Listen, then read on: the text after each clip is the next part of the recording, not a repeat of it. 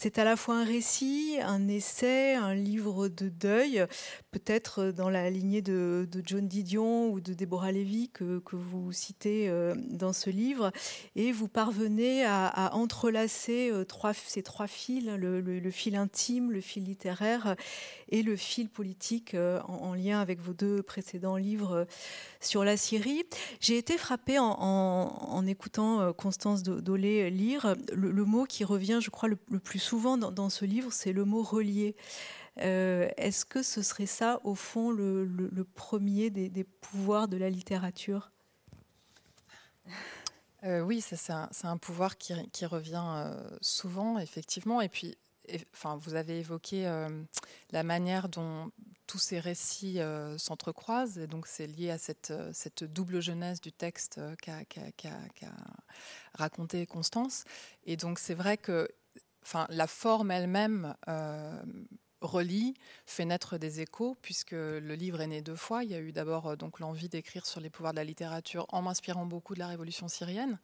Et puis ensuite, après la mort de ma mère, donc elle est venue habiter ce, texte. Euh, et donc effectivement, il y a eu... Euh, ça s'est ça s'est entrecroisé et, il y a des échos entre les récits qui, qui, s'énervent et je pense que ce, ce, relier, il est lié à la littérature, il est lié aussi, je pense, à l'état de deuil en fait aussi parce que je crois que quand on est euh, enfin en tout cas moi ma manière de traverser le deuil ça a été beaucoup de chercher des signes des échos de, lier les choses entre elles euh, comme pour refuser en fait que le, monde se ferme en fait. Euh, et c'est un état qui est assez similaire je crois à celui de l'écriture finalement qui est aussi toujours une forme de, de, recherche de signes. voilà, donc, donc oui, relié et après, enfin, relier, ça peut nous emmener très loin parce que mm. c'est aussi euh, euh, relier, euh, relier, relier les auteurs, les relier, les relier entre eux. ce que je fais beaucoup, je pense qu'on l'aura entendu dans, dans, la lecture. Il y a beaucoup de, ou peut-être pas d'ailleurs, c'est pas facile dans la lecture de, de donner cette, de faire sentir les, citations, mais c'est aussi, je cite beaucoup. Donc voilà, mais on y reviendra peut-être. Mais donc relier, ça a beaucoup de sens en fait, oui. Mm. Euh, vous dites dans ce livre que vous avez au fond une, très mauvaise mémoire des livres et que plutôt votre, votre façon de, vous les approprier, c'est une sorte de, sédimentation. Est-ce qu'en écrivant, euh, vous, aviez la, bibliothèque à, portée de main ou, est-ce que vous avez fait confiance à votre mauvaise mémoire? Enfin, comment ça s'est passé? Oui, c'est vrai que les livres, euh, il y a plusieurs étapes en fait dans la manière dont ils nous travaillent. Il y, a, la première, il y a la lecture en fait, la première lecture donc qui, euh, qui peut vous, vous, transporter, vous émouvoir, euh, vous énerver, ouvrir des portes ou pas. Euh, et puis ensuite, les livres ont cette manière extrêmement mystérieuse de nous, de nous travailler. En fait, ils sédimentent en nous. Se transforment et nous transforment en même temps. le philosophe Emmanuel Ecocha, il, il, parle de radioactivité mmh. carrément, parce que c'est comme vraiment une espèce de matière qui mute à l'intérieur de mmh. nous-mêmes sans qu'on sache très bien comment. De temps en temps, on en perçoit des signes et de temps en temps, non. Euh, mais là, j'ai fait un travail actif de relecture. Mm. Donc je relis. Euh, IS, je relis IE, mais oui, là, j'ai relu beaucoup de livres et en fait, c'était presque euh, il y avait presque une forme d'enquête justement sur, pour retrouver les traces, en fait, retrouver ce que ces, lectures m'avaient fait, mm. toutes ces lectures qui s'organisent, comme on l'a entendu dans, dans, la lecture, autour de ma mère. Donc les livres qu'elle m'a conseillés, les livres que j'ai lus contre elle, enfin pour m'éloigner mm. d'elle, etc. Mm. Euh, donc euh, oui, il y a presque je les relis et je pense que je, je, je cherche la manière dont ils m'ont travaillé, en fait, dont ils m'ont fabriqué. L'un des premiers livres, peut-être, que, votre mère vous a mis entre les mains, c'était Éducation européenne? Euh, Oui, Romain Gary. Romain Gary, oui. Ouais, pardon. Mais euh, je, oui.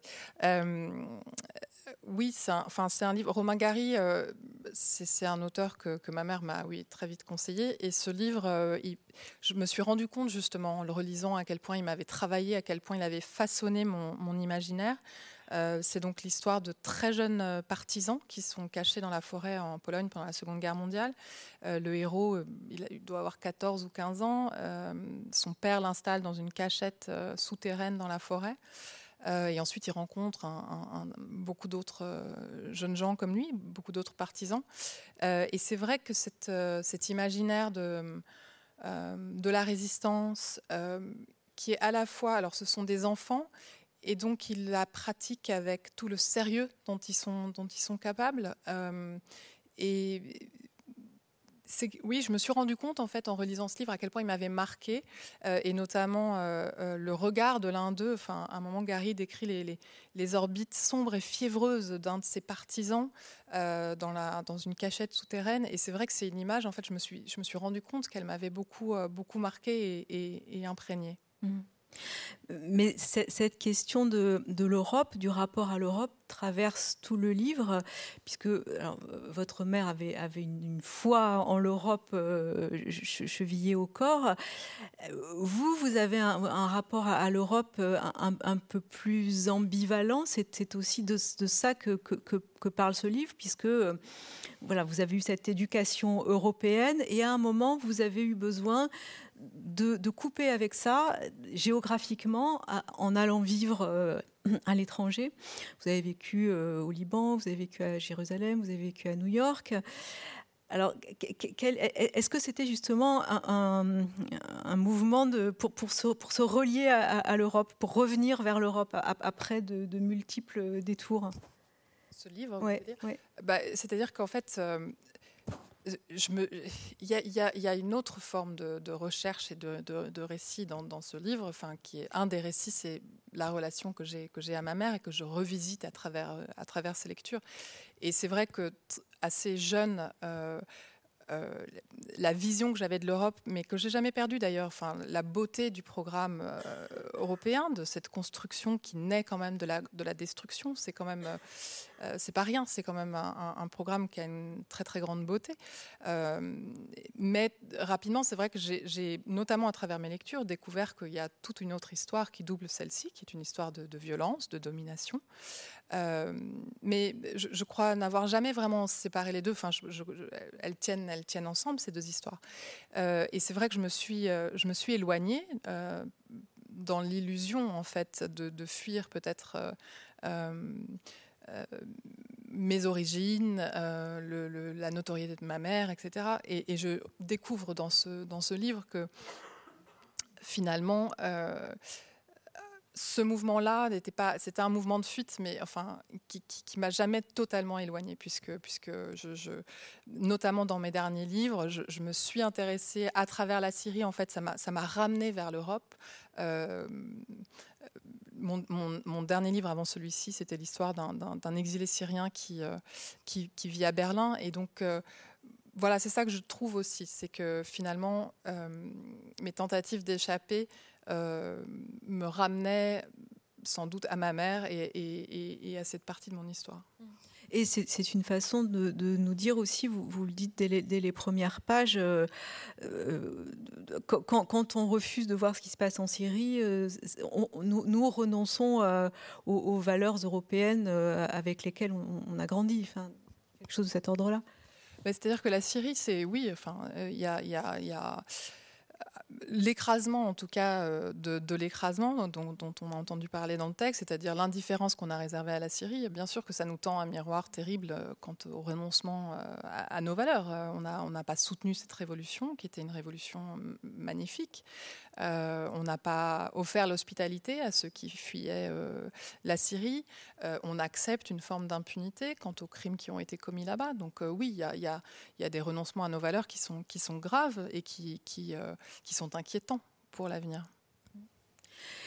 L'écriture, à, l'origine, euh, est, liée, enfin, c'est ce que vous écrivez, à une forme de colère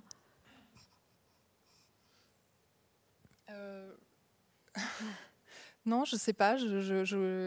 Alors, il, me semble qu'il y a un passage très, précisément où, vous parlez de, de, votre prise de conscience du conflit israélo-palestinien, de l'intifada.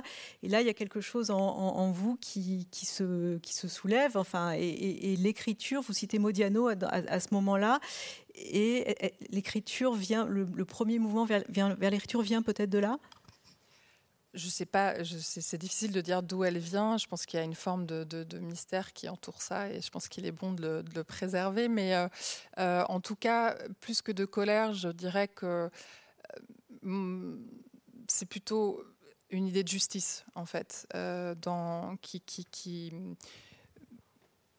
me guide, en fait, dans enfin, qui anime mon écriture. Ouais, de justice plutôt que de colère. Et, un certain engagement. Oui, un certain engagement au travers de mon écriture aujourd'hui.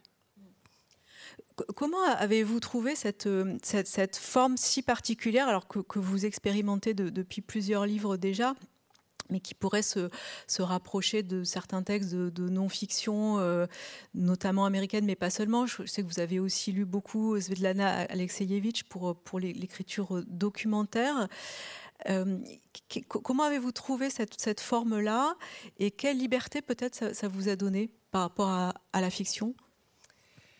Euh, La non-fiction, j'y suis venue vraiment par le besoin finalement de, m'armer pour euh, saisir ce qui se passe euh, aujourd'hui. Moi, ce qui m'intéresse euh, véritablement dans mon écriture, c'est d'appréhender le, monde et d'embrasser ce qui se passe. et j'ai l'impression qu'on peine beaucoup à le faire aujourd'hui, que c'est difficile parce que la, euh, la langue euh, déjà se, délite, enfin permet mal euh, d'accéder à ce qui se passe, de, le raconter. je pense aussi qu'on est dans un temps qui est très, on saisit beaucoup les choses dans l'immédiateté, donc ça nous coupe, ça nous empêche de développer une, compréhension lente et, nécessaire finalement, et d'avoir accès à la, à, la, à la, complexité des choses. donc oui, enfin, la non-fiction, je pense que j'y suis venue, moi, en fait, finalement, pour me donner, pour m'armer face à ça. Euh, et je ne suis pas du tout la seule, euh, la, seule à le faire. Et je crois vraiment que c'est dû à ce vertige qui est, qui est, qui est, partagé. Euh, donc voilà, et, la non-fiction. Et, en fait, on voit beaucoup de textes donc, qui s'appuient sur des documents, sur, sur, sur des fragments de réel. Aujourd'hui, enfin, beaucoup d'écrivains ont recours à la citation, aux documents, aux témoignages, comme vraiment comme, comme si on avait besoin de, de s'appuyer en fait sur, sur quelque chose. Et je pense que euh, la non-fiction, elle n'est pas, euh, euh, elle pas moins puissante que la fiction en termes d'imaginaire, en termes de, de, créativité. et puis, je pense aussi que la, séparation entre la fiction et la non-fiction n'est pas toujours aussi claire non plus. et, ça, ça me, ça me plaît. Enfin, dans le cas de mes derniers livres, c'était vraiment des livres de non-fiction, mais j'aime bien l'idée aussi d'une littérature qui soit, qui soit ouverte, en fait, qui soit même peut-être hybride. Enfin, je crois qu'on est dans une, dans une époque qui est tellement obsédée par, euh, euh, par les frontières, par les identités, par l'idée de caractériser vraiment les choses et de les enfermer, en fait, de, de, les défaire de leur mystère, de les défaire de leur complexité, que je, je, suis assez en faveur d'une littérature qui soit, qui soit ouverte, en fait, qui se, qui se pratique aux frontières qui soit ouverte et qui soit euh, hospitalière. Oui, ça c'est Darwish. Et oui, euh, qui soit euh, hospitalière, accueillante. c'est vrai que j'ai beaucoup recours à la citation.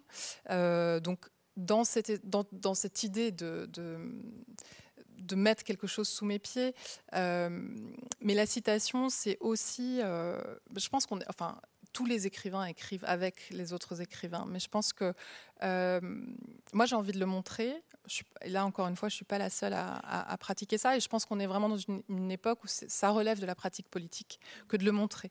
Euh, que de, on n'écrit pas seul. Euh, je, m'élève complètement contre cette espèce de vision euh, romantique de l'écrivain très solitaire et isolé. on écrit avec et, j'aime le faire apparaître parce que je pense qu'on on traverse une époque dans laquelle euh, il faut s'y mettre à plusieurs en fait. Voilà. Et donc je suis, je, c'est comme l'idée d'une addition des forces euh, qui me plaît beaucoup. Voilà. Mais, mais, ce qui caractérise votre écriture, c'est, peut-être euh, l'usage de la parenthèse, enfin, la, manière dont, vous citez, qui, qui est un peu, un, un peu différente d'autres textes. Enfin, on, a l'impression que ça, ça, ça, remonte à la surface. Enfin, je ne sais pas comment dire ça, mais moi, c'est, l'effet que ça m'a fait. Euh, je sais pas, ils viennent. Euh, alors, toutes les citations ne sont pas entre parenthèses, et puis elles sont, elles sont convoquées pas toujours de la, de la même manière, mais euh, c'est souvent des échos. En fait, moi, j'écris beaucoup en, essayant de, densifier, d'épaissir les, choses, en créant des liens, des échos, des ramifications, parce que je crois vraiment qu'on encore une fois, on est dans cette compréhension tellement immédiate des, choses euh, qui est bah, politiquement tragique, je crois, parce qu'elle nous plonge dans la sidération. La sidération, c'est ce qui va nous faire agir par des réflexes de peur, en fait. Donc, c'est quelque chose de très néfaste. Euh, et donc, vraiment, mon mouvement d'écriture, il est contre cette forme d'écrasement-là. Et donc, voilà pourquoi je, convoque, j'essaye de faire naître des, liens, des échos, etc. Et parfois aussi, euh, euh, ces citations convoquées sont, c'est vraiment pour euh, générer de l'altérité, de la, de, la, conversation en fait. Il ne s'agit pas de, euh, de, venir appuyer ou étayer mon propos. Euh, voilà, ça, me fait penser d'ailleurs à une citation de Walter Benjamin qui est très belle et qui, dit, qui parle des citations comme de, qui, apparaissent comme des voleurs de grands chemins. Mmh. et je trouve ça très beau parce que c'est vrai que la, citation, elle arrive et tout d'un coup, elle provoque cette espèce de, de, sursaut d'altérité qui, qui, qui, est très, très fertile pour la pensée. Mmh. Et puis, euh, dans, le, dans, la manière d'écrire, il, y a quelque chose d'un peu, circulaire. J'ai pensé, d'ailleurs, vous le citez à un moment, euh, j'ai pensé à une Odyssée de, Daniel Mendelssohn, euh, le livre dans, lequel il parle à la fois de, son enseignement de, l'Odyssée et puis, de, sa relation à, son père. Et, dans votre manière de procéder, j'ai un peu pensé à ça. C'est-à-dire que la forme, euh, oui, elle procède. Enfin, il y a cette circularité. Il y a aussi une forme de, tissage en fait entre ces, différents récits. Ce tissage qui avait quelque chose finalement d'assez euh, rassurant euh, par rapport au deuil, comme si on essayait de retenir quelque chose, et en même temps qui est un peu lâche, donc parce qu'il ne s'agissait pas de, clore les choses, il s'agit vraiment d'ouvrir des pistes et de, euh, surtout pas d'écrire un monument euh, euh, à la mémoire de ma mère, pas du tout, c'est tout le contraire. L'idée, c'est vraiment de, faire naître des, échos et de laisser déborder les choses. Et peut-être, oui, il y a cette forme de circularité, parce que je reviens, il y a des récits dont je veux pas qu'ils se, terminent, et notamment tout le récit qui est consacré à la mort de ma mère, naturellement. Enfin, en fait, il ne vient pas finir le livre. Le livre reprend, repart vers la révolution syrienne, vers la beauté de la révolution syrienne. Euh, et oui, c'est peut-être pour lutter contre quelque chose d'inéluctable, mais c'est aussi l'envie de... Et c'est pour ça que je ne sais pas si circularité, c'est le meilleur mot, parce que j'avais vraiment envie que ce soit ouvert, en fait, que des pistes soient ouvertes, que, le, que quelque chose déborde de ce livre. C'est en tout cas très, très fluide dans, la manière de, de passer d'un d'un sujet à l'autre, d'un fil à l'autre, euh, euh, comme ça. Euh, vous, dites dans, ce livre que, au fond, votre, votre mère n'avait pas de, culture française très classique. Au fond, c'est pas ça qu'elle vous a transmis, c'est plutôt de la littérature traduite. Et ça aussi, ça, ça donne une espèce de, liberté, je trouve.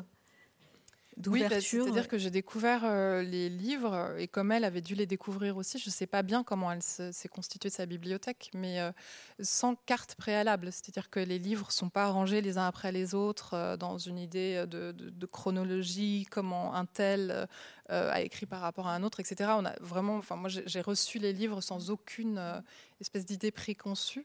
et c'est vrai que beaucoup de ces livres étaient, étaient, étaient traduits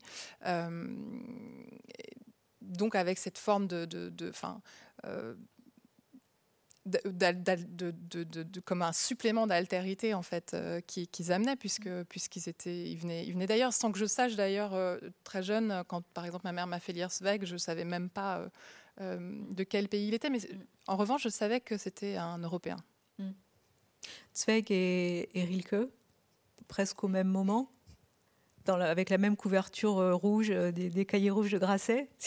Oui, oui, je me souviens très bien de ces deux livres euh, et que j'associe dans mon esprit parce qu'effectivement, ils avaient cette même couverture euh, des cahiers rouges. Euh, et, Rilke, bien sûr, que j'ai lu fiévreusement en étant persuadée que ces lettres à un jeune poète m'étaient directement adressées. Évidemment.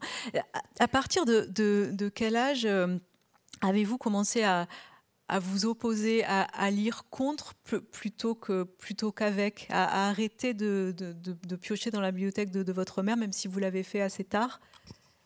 Bah, Très classiquement, je, à l'adolescence, euh, j'ai découvert des, enfin, des, des, premiers textes euh, un peu par hasard. Enfin, et puis voilà, ça venait dans un moment où j'avais envie de m'émanciper. Mais euh, donc, euh, donc euh, c'est vrai que dans le livre, je parle d'Aimé Césaire, je parle de Mahmoud Darwish, enfin, autant de textes qui, tout d'un coup, enfin, c'était sûr, il y avait une, véritable opposition en termes de projet politique aussi. c'était très très fortement marqué. Je pense que voilà, enfin, mon, opposition politique s'est nourrie, enfin, par rapport, par rapport à ma mère, c'est nourrie de ces, de ces textes-là. Et, c'était aussi des, textes qui, encore une fois, par rapport à l'Europe, montraient l'Europe aussi comme, comme le colonisateur, euh, comme l'oppresseur. Enfin, c'était et, et, c'était des textes qui ouvraient aussi quelque chose du point de vue de la langue. Oui, alors c'était des textes effectivement qui montraient l'Europe comme, comme oppresseur, etc. Euh, oui, et en même temps, euh, qui me faisaient comprendre aussi que ces histoires nous concernait aussi. Enfin, il y a ce lien, et ce lien, il apparaît très fortement chez, chez Césaire. Euh, il, parle souvent du sale petit bout du monde, enfin, donc c'est nous. Mais, euh, mais il y a cette, il y a cette connexion qui est très forte, c'est-à-dire que ce ne sont pas des histoires séparées, ce sont des histoires qui sont, qui sont liées. Mmh. Euh, et, euh, de la même manière, enfin, moi, quand j'ai habité au, Moyen-Orient, j'ai toujours ressenti ça de, de, façon très forte. Euh, ces histoires, ces histoires, elles nous sont elles sont très proches finalement. Ce qui s'est passé en Syrie, c'est on, est lié à cette histoire-là. Euh, c'est pas une histoire qui nous est complètement étrangère. Et c'est ça aussi que j'ai compris, euh, compris dans ces textes. Et évidemment, leur langue est, leur langue est magnifique et leur langue est, complètement nouvelle. Euh, quand on lit Aimé Césaire, c'est comme, c'est une langue qui est vraiment, et pour le coup, qui me, qui me révélait des impensés, mais qui, le faisait, enfin, c'était de l'ordre du jaillissement vraiment, parce qu'il y avait cette, cette langue complète complètement nouvelle, euh, complètement euh, surprenante, euh, qui, jouait avec la langue d'une manière complètement inédite pour moi. Il y a une scène très, très belle dans le livre, enfin, il y en a beaucoup, mais je pense à cette scène où vous, êtes bah, assez petite, je crois, vous êtes dans, un avion avec votre mère et elle est en train de lire un polar, je crois, de Patricia Cornwell et elle arrache les, les, pages l'une après l'autre pour que vous puissiez lire euh, à, sa suite le premier puis le, puis le deuxième chapitre. Je trouve que c'est très beau parce que c'est vraiment un, geste de, de liberté, c'est-à-dire qu'elle vous transmet quelque chose et, en même temps, euh, elle, vous dit bah, les, les, livres sont aussi faits pour, euh, pour être cornés, déchirés, touchés, malaxés. Enfin, il n'y a, a, pas un rapport de, révérence euh, au livre. il n'y avait pas du tout ça, de, sacralisation de, de l'objet. Une grande liberté, le, son plaisir aussi de me de m'étonner. Enfin, enfin, il y avait quelque chose chez ma mère comme ça de très très. Elle avait un, côté très enfantin en fait. Elle, elle, elle s'amusait. Euh, et puis cette scène, c'est un peu à l'image aussi de, de, ce livre finalement, parce que on est ensemble, on partage quelque chose, mais on est chacune dans son. Alors c'est le même livre là qu'on arrive à lire ensemble grâce à sa magie, parce qu'il faut se mettre à déchirer ce, livre quand même. Mais, euh, on n'est pas en train de discuter, mais on est vraiment ensemble. Euh, et c'est vrai que ce livre-là que, j'ai écrit, euh, je ne pouvais pas me permettre de, parler de ma mère de façon trop directe, parce que c'était quelqu'un qui était habité d'une très très grande pudeur. Et notre relation a toujours, est toujours passée par des truchements. Et, et, donc, dans ce livre, je parle d'elle à travers euh, à travers les livres. Voilà, euh, pas de façon frontale. Est-ce qu'au est qu'au fond, c'est une façon de, de, poursuivre la, conversation? Euh, je ne sais pas si c'est une, affaire de conversation, mais c'est une affaire d'être ensemble. Oui, je pense vraiment que euh, à sa manière, elle m'a donné, elle m'a donné un rendez-vous en me demandant d'écrire ce livre. Je pense qu'elle avait, ma mère avait une, intelligence euh, stratégique euh, hors pair. Et je crois qu'elle n'a pas prononcé ces mots au hasard. Je pense que, enfin, peut-être les a-t-elle prononcés au hasard, juste dans l'idée de m'encourager, mais je, ne crois pas. Je pense vraiment qu'elle savait qu'on se, qu'on se retrouverait, qu'elle m'accompagnerait. Et, plus qu'une conversation, c'est une manière de relire notre relation et donc finalement de la, de la, de la raviver, de la laisser continuer à, à se déployer. Oui, parce que par exemple, vous, vous reprenez euh, des livres qu'elle aimait en, essayant de, de, chercher pour pourquoi elle les aimait. Des, livres peut-être que vous ne partagez pas. Je, pense au, au Quatuor d'Alexandrie de Laurence Durel, livre auquel vous devez votre prénom, Justine. Euh, dans, une des scènes du livre, euh, voilà, vous, traquez en fait ce, qui pouvait tant lui la séduire dans, ce livre? Oui, c'est-à-dire qu'en fait, il y a eu euh, une scène originelle que je vais peut-être raconter juste après sa mort, le, jour de son, de son enterrement. En fait, je cherchais des mots à prononcer. C'est important pour comprendre l'état de, un peu de folie dans, dans, lequel j'étais en, lisant le, Quatuor d'Alexandrie. donc, je cherchais des, mots à, à prononcer lors de son enterrement. Et je me suis tournée vers ma bibliothèque en fait, c'est un geste que je fais assez fréquemment quand je suis perdue, mais je m'en étais jamais, jamais rendu compte avant ce jour-là. Et euh, je me suis dirigée vers, un, vers les poètes, en fait. Mmh. J'ai attrapé, mais vraiment comme guidée, un livre d'Aragon. Euh, et le livre s'est ouvert dans mes mains, euh, tout seul, parce qu'en fait, il, au centre du livre se trouvait une carte de visite de ma mère. Mmh. Donc c'était un livre que j'avais dû lui, lui voler, j'avais complètement oublié. Et là, j'ai évidemment, euh, j'étais certaine que j'allais trouver euh, ce que j'étais en train de chercher. Et de fait, euh, je suis tombée sur un poème qui était annoté de la main de ma mère et une strophe encadrée qui parlait d'une mise en terre, en fait. Mmh. et donc, évidemment, ça m'a pas aidé à garder toute ma lucidité dans les mois qui ont suivi. Euh, et euh, c'est vrai que quand je me suis attaquée au Quatuor d'Alexandrie, euh, j'étais persuadée que j'allais trouver des... qu'elle allait continuer à me parler mmh.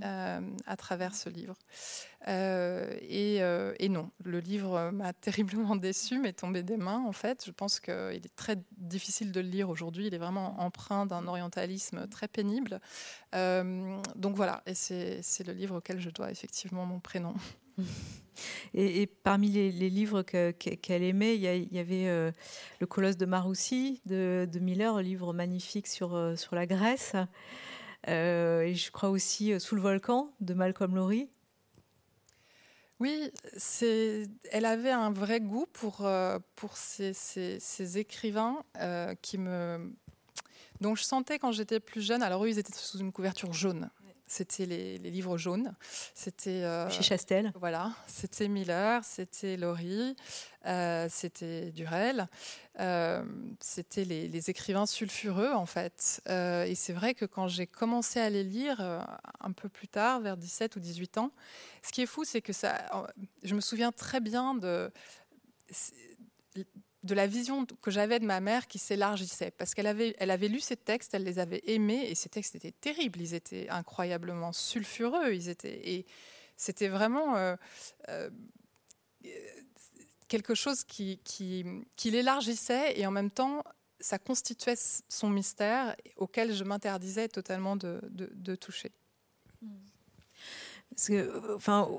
Au fond, en, écrivant ce livre, euh, vous vous rendez compte aussi de tout ce qu'elle vous a transmis. évidemment, les, livres qu'elle vous a fait lire, mais, pas seulement, de, tout ce qui, vous rapproche bien plus que, vous ne le pensiez. Elle vous a transmis euh, sa liberté, cette, euh, cette, foi, cette foi en la, politique. Parce que ce, livre s'appelle Croire, c'est un livre sur la foi. Et, et cette foi, c'est elle qui, qui vous l'a transmise, peut-être? Euh, alors, je ne sais pas si j'emploierais le mot foi, mais une forme de confiance, oui, une confiance dans ce que peuvent euh, les mots, dans ce que peut euh, l'action politique, dans ce que peut la littérature. et oui, enfin, je fais aussi ce récit-là dans le livre. je redécouvre que cette confiance, elle ne m'est pas venue de, nulle part, oui, et que et qu'elle m'est venue de ma mère, très très clairement. Si, on, rapproche les, les, trois derniers livres, euh, euh, croire de l'ardeur par une espèce de miracle, il y a quelque chose de, religieux, enfin de. Oui, bon. Euh, c'est pas religieux. Cela dit, j'assume totalement. Euh, je vois très bien comment ils résonnent ensemble et même euh, les uns séparément. Euh, et c'est évidemment, je revendique ça. Je pense qu'on vit une époque dans laquelle euh, on traverse une crise des possibles, une crise du, croire, euh, une époque dans laquelle euh, on a l'impression que rien ne peut plus advenir parce qu'on est dans ce, temps écrasé, donc qui ferme, qui condamne le futur, parce que, parce que, parce que la langue peine à dire le réel, à l'interpeller, à nous faire croire qu'on peut le changer. donc Yannick Enel, il écrit une phrase que je cite dans le livre, il dit Le temps a viré sur lui-même, il a absorbé son propre négatif. Je pense que c'est très difficile, en tout cas pour moi aujourd'hui, euh, de, de, ne pas être dans la recherche d'une posture qui en fait m'éloigne, soit, soit, très loin du cynisme, très loin du fatalisme. En fait, j'ai l'impression d'avoir euh, en tant qu'écrivaine, une responsabilité de trouver d'autres postures. Voilà. Euh, et une de ces postures, c'est de me livrer euh, à l'exercice d'admiration, euh, c'est-à-dire de repérer euh, des gens qui me, donnent envie de, croire, précisément. c'est ce que j'ai fait dans mes, deux précédents livres. Razan Zaitouni, au début, quand je me suis intéressée à elle, donc à cette grande figure de la révolution syrienne, à cette grande écrivaine aussi, je, je, me disais, mais c'est vraiment c'est une héroïne trop belle. Enfin, je trouvais ça presque pas littéraire, mieux valait peut-être écrire sur un salaud. Mais la conclusion, c'est que non. Mm. Euh, je, mille fois, je referai le choix d'écrire sur Razan, euh, qui, euh, qui était porteuse de, d'une, incroyable force. et, et, oui, donc je, je, me tourne vers ces lueurs-là de façon très, encore une fois, politique, je dirais. Euh, et, ces titres euh, donc n'ont rien de religieux, mais en revanche, ils revendiquent une certaine, une certaine posture euh, que j'essaye d'explorer en tant qu'écrivaine. Mm. Vous, vous racontez une scène, alors je, ne sais plus si c'est dans ce livre-là ou, dans, le, dans le précédent, parce que je, les ai lus presque simultanément, mais quand, quand vous, vous, vous, donnez votre, votre premier, votre, le livre sur, sur Hazan Zaitouneh à, à, une de vos amies, elle, elle vous reproche d'avoir écrit un livre trop sombre. Et, au fond, c'est l'inverse. Enfin, oui, c'est sombre, mais en même temps, euh, en, écrivant sur, sur ces figures-là, c'est l'inverse que vous faites. Oui, mais c'est-à-dire qu'on ne peut pas séparer l'un et l'autre. Euh, il y a la, terrible violence, la terrible destruction qui s'est produite en Syrie. Euh, et effectivement, moi, dans cette obscurité-là, je, je, recherche euh, les lueurs. Euh, je recherche à préserver quelque chose de la beauté de la révolution syrienne. C'est ce mouvement magnifique qui a vu des, millions de Syriens descendre dans la rue euh, pour réclamer leur liberté, pour réclamer la dignité, la justice. et je crois que c'est une des responsabilités de la littérature que de se saisir de ces rêves-là, ces rêves des faits. de les attiser, d'en maintenir le, caractère brûlant et de les faire de faire en sorte qu'ils pénètrent nos imaginaires et puis et, voilà, ils sédimentent et puis peut-être vont-ils attiser d'autres rêves. Mais euh, donc oui, enfin, ce qui m'intéresse, c'est précisément cette lueur. Mais euh, on ne repère pas ces lueurs. Alors, enfin, je, parle, je, cite Didier Huberman dans ce, dans ce livre qui, parle de la, enfin, d'un texte de Pasolini sur la mort des lucioles, donc qui, dit qu'en fait on voit plus ces lueurs parce qu'en fait on est dans une époque mmh. tellement aveuglante. Mmh. Euh, et c'est vrai qu'on est dans une époque très aveuglante qui, érige la transparence en, une espèce de, loi. Et donc, il y a la lumière, Pasolini dit la, lumière des, plateaux télé, des émissions politiques, des stades de football. Mais donc, c'est vrai que c'est compliqué de, les identifier, ces lucioles. Euh, mais pour moi, c'est une des responsabilités euh, de, l'écriture. Mmh. Mais derrière ce titre croire, euh, il y a aussi peut-être l'idée de, de, pacte euh, qu'on passe avec le lecteur, euh, le, le, pacte de, croire à ce, que, ce que nous raconte un livre, et, de même quand vous parlez de la, mort de, votre mère, à un moment vous avez besoin de, croire qu'elle va, avec elle qu'elle va s'en sortir. Enfin, il y a, cette idée de je ne sais plus quel, terme exactement vous employez, pardonnez-moi, mais il y a cette idée-là en tout cas. En fait, il y a en littérature, en critique, on emploie l'expression de suspension volontaire de l'incrédulité. Euh, donc c'est vrai que c'est un petit peu, un peu, ça sonne un peu barbare, mais en même temps, ça décrit vraiment un, processus qui est très délicat et très puissant. C'est-à-dire qu'effectivement, quand on rentre dans un livre, on renonce quelque part euh, à, son, à son incrédulité. En fait, on y va pour croire quelque chose, on, y va animé presque par le désir de croire. Mm. Donc ça, c'est quelque chose que la littérature fait. C'est-à-dire qu'elle elle, elle avive en nous ce désir-là, qui est un désir tellement précieux euh, et qui euh, évidemment nous permet de lutter contre le fatalisme euh, à l'œuvre à l'œuvre dans, dans, l'époque. et il y a une notion de pacte aussi parce que enfin il y a aussi cette, cette confiance de, de, de, quand on écrit, on se saisit de quelque chose et, et on, je ne sais pas pourquoi on pense que ça va intéresser quelqu'un, mais mm. cette, confiance-là, elle est, elle est incroyable, elle est magnifique en fait. C'est mm. vraiment c'est euh, l'idée que, que, ce qui m'a touché moi peut toucher quelqu'un d'autre et qui est vraiment le, ressort de l'élan de mm. l'écriture. Euh, voilà, et, c'est le pacte parce que parce qu'évidemment, si c'est pas entendu, si ça n'est pas écouté, si c'est pas si c'est pas lu, euh, c'est aussi un désespoir terrible.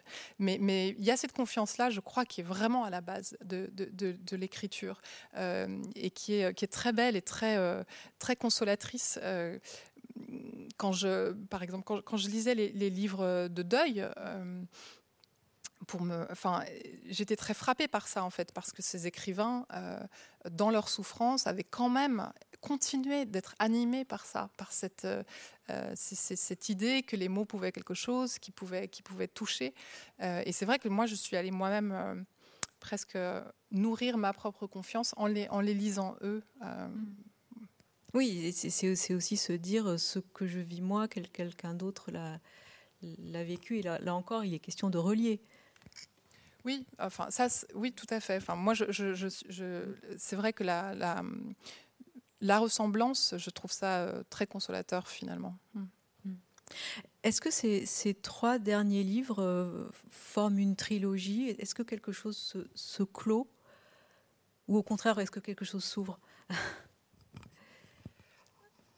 Je ne sais pas répondre euh, à cette question aujourd'hui. Ce qui est certain, c'est que non, rien ne se clôt.